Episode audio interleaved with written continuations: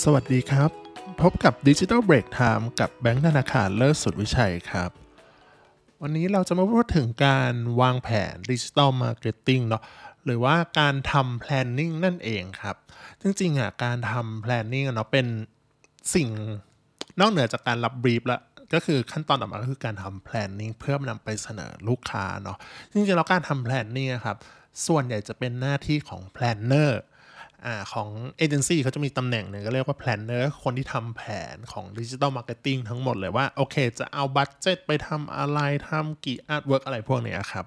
เนาะหรือว่าถ้าบางเอเจนซี่หรือว่าที่ไม่ได้มี planner แต่ตัวอาจจะเป็น AE เป็นเซลหรือว่าคนที่เป็น Optimizer เนี่ยก็มาทำได้เหมือนกันเนาะก็ขึ้นอยู่กับว่าเอเจนซี่นะเขาจะปรับบทบาทหรือหน้าที่ตำแหน่งยังไงก็ตามอะไรอย่างเงี้ยครับ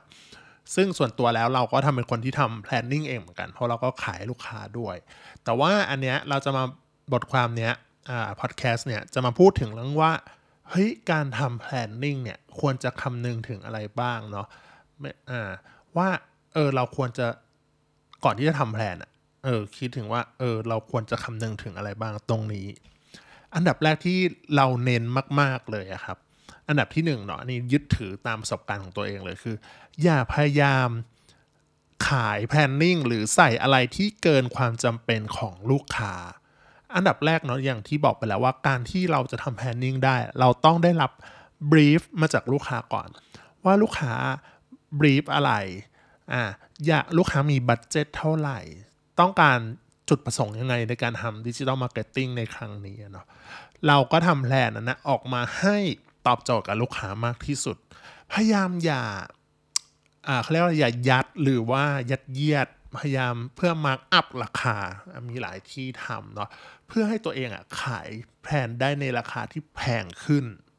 จริงๆอะมันอาจจะฟังแล้วมันดูดีต่อต่อคนทำแผนเนาะแน่นอนเราได้เงินมากขึ้นอะแต่ในมองของมุมของลูกค้าแล้วอะเขาไม่ได้อยากได้แบบเนี้ยเออมันมันไม่ได้ตอบโจทย์เขาแล้วรู้สึกว่า เฮ้ยมันมันใช่เหรอ มันไม่เขาก็ไม่ควรจะมาเสียเงินกับเรื่องที่เกินความจำเป็นของเขาที่เขาต้องการนะเนาะ อันนี้สมมติสมมติเนาะสมมติว่าลูกค้าขายขนมทั่วๆไปอะไรอย่างเงี้ยครับบนช่องทางไฮเปอร์มาร์เก็ตแต่ยังไม่ได้ขายบน e-commerce platform เนี่ยต้องการเน้น awareness บนออนไลน์ให้ระดับสูงสุดเลย ไม่ได้สนใจเรื่องยอดขายเขาอยากได้ว่า awareness เท่าไหร่มีคนพูดถึงเขาเท่าไหร่ สิ่งที่เราควรจะทำคือหาเครื่องมือที่ตอบโจทย์ในการเน้น awareness หรือทำ social listening อะไรพวกนี้ครับเนาะก็คือแบบเน้น awareness ไปเลยเยอะๆ เน้นอ่าที่เป็น social listening เน้นให้เป็น viral แน่นอนว่าเราก็ไม่ควรจะไปเสนอ search หรือ SCM เพราะพวกนี้ก็ไม่ได้ตอบโจทย์ทางด้าน awareness เท่าไหร่ ส่วนใหญ่เป็นตอบโจทย์ convert หรือการขายบนออนไลน์มากกว่า แน่นอนว่าถ้าลูกค้ามีเงินเหลือแล้วลูกค้า request มา โอเคเราจัดให้ได้ แต่ว่าถ้าลูกค้าแบบว่าเอองบไม่ได้แบบ มีประมาณหนึ่ง แต่ว่าอันเนี้ยตัดได้ก็ตัดออกลูกค้าไม่ได้ request เราไม่รู้จะใส่เข้าไปเพื่ออะไร ถูกไหมใส่เข้าไปแล้วก็มีแต่เสียค่าใช้จ่ายเพิ่มเปล่าๆเนาะก็จริงๆแล้วครับ อันเนี้ยอันดับแรกเลยคือพยายามอย่ายัดเยียด หรือขายอะไรที่เกินความจำเป็นของที่ลูกค้าต้องการ ต่อมาข้อที่ 2ทำ planning ตามทรัพยากรที่ลูกค้ามีอยู่ ต้องบอกก่อนว่าเอ่อใช่ว่าลูกค้าทุกคนน่ะจะมีเงินทุนในการทำการตลาด เยอะเยอะหรือมาก ๆ ต้องบอกก่อนว่า เฮ้ยโดยปกติแล้วอะ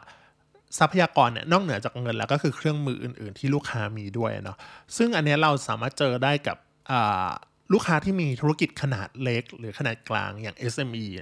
ก็คือเราต้องดัดแปลงหรือใช้ความคิดสร้างสรรค์หน่อยว่าการทำแผนพวกเนี้ยก็คือเรา based on ที่ลูกค้ามีอ่าหรือถูกจำกัดไว้ ในบางอย่างเนาะอันนี้นอกเหนือจากเรื่องเงินเนาะก็เริ่มเหนือจากเรื่องเงินเช่น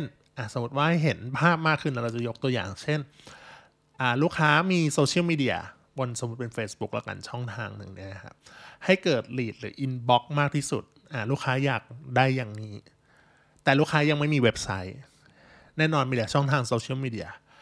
เออแน่นอนว่าพวกนี้ก็ทำให้เราติดข้อจำกัดหลาย ๆ อย่างเนาะเพราะเว็บไซต์ก็สามารถเก็บข้อมูลได้ไว้ทำ retargeting แบบ อ่าหลาย ๆ แพลตฟอร์มได้อะไรอย่างเงี้ย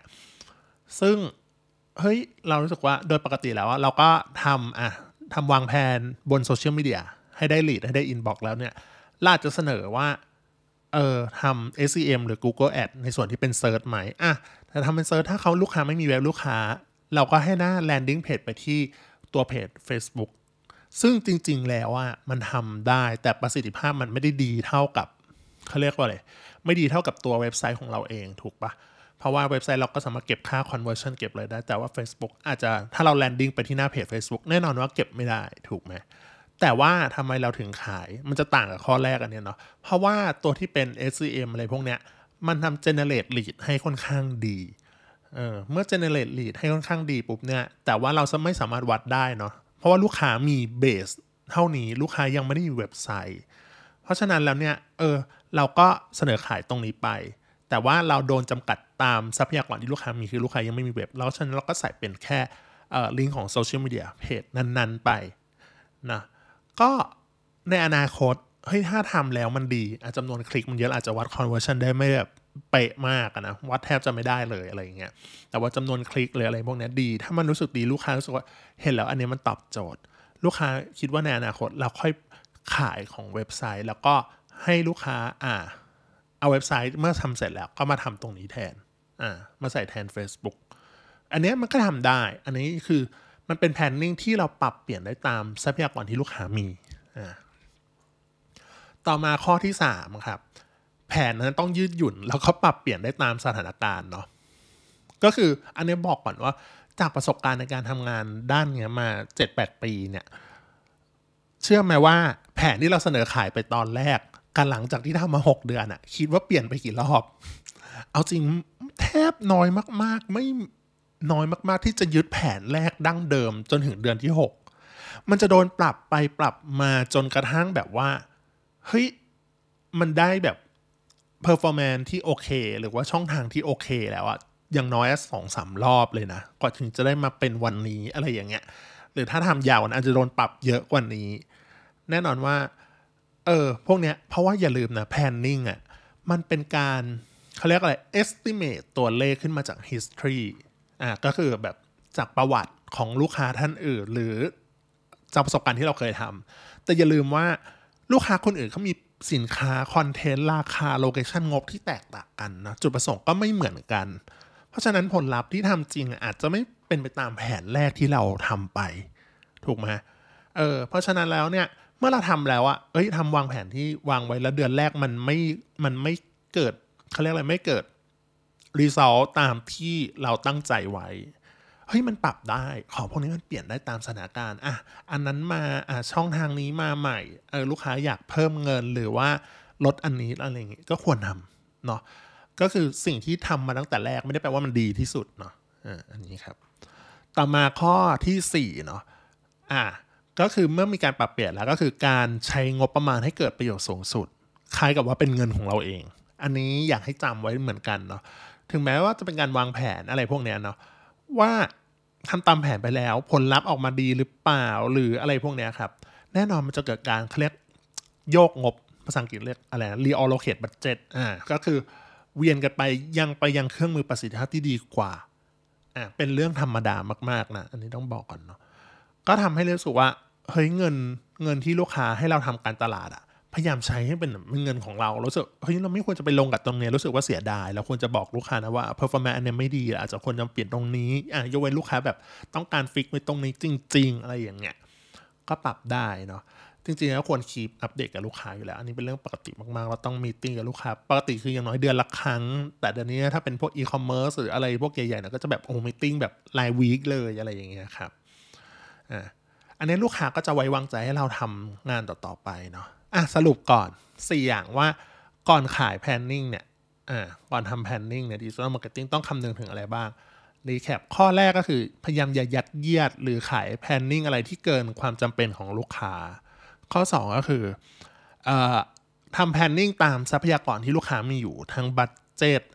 ทั้งเครื่องมืออะไรพวกเนี้ยครับหรือความพร้อมของลูกค้าเองด้วย ข้อ 3 ก็คือแผนเนี่ยต้องโดน ยืดหยุ่น แล้วก็สามารถปรับเปลี่ยนได้ตามสถานการณ์ครับต่อมาข้อสุดท้ายข้อ4ก็คือ พยายามใช้งบประมาณให้เกิดประโยชน์สูงสุดนะให้คิดว่าเป็นเงินของเราเองเป็นบัตเจตของเราเองเนาะโอเค พวกนี้ครับเราสามารถแบบถ้าเราทำตามแผนพวกนี้ได้ก่อนที่จะทำแผนเนาะลูกค้าก็จะแบบว่าเฮ้ยรู้สึกว่าไว้วางใจเรามากขึ้น ใช้บริการกับเราไปอีกนานเนาะก็คืออันพวกเนี้ยไปปรับใช้ได้ไม่ว่าการทำ digital marketing คนที่ทำงานในเอเจนซี่เอง คนที่เป็น in-house อะก็ส่วนหนึ่งด้วยนะก็วางแผนได้แล้วก็ทำได้ แล้วก็คนที่เป็นฟรีแลนซ์ทำงานด้านนี้ก็สามารถทำได้ด้วยเช่นกันครับ โอเคครับ ไว้เจอกันใหม่ครั้งหน้าครับ สวัสดีครับ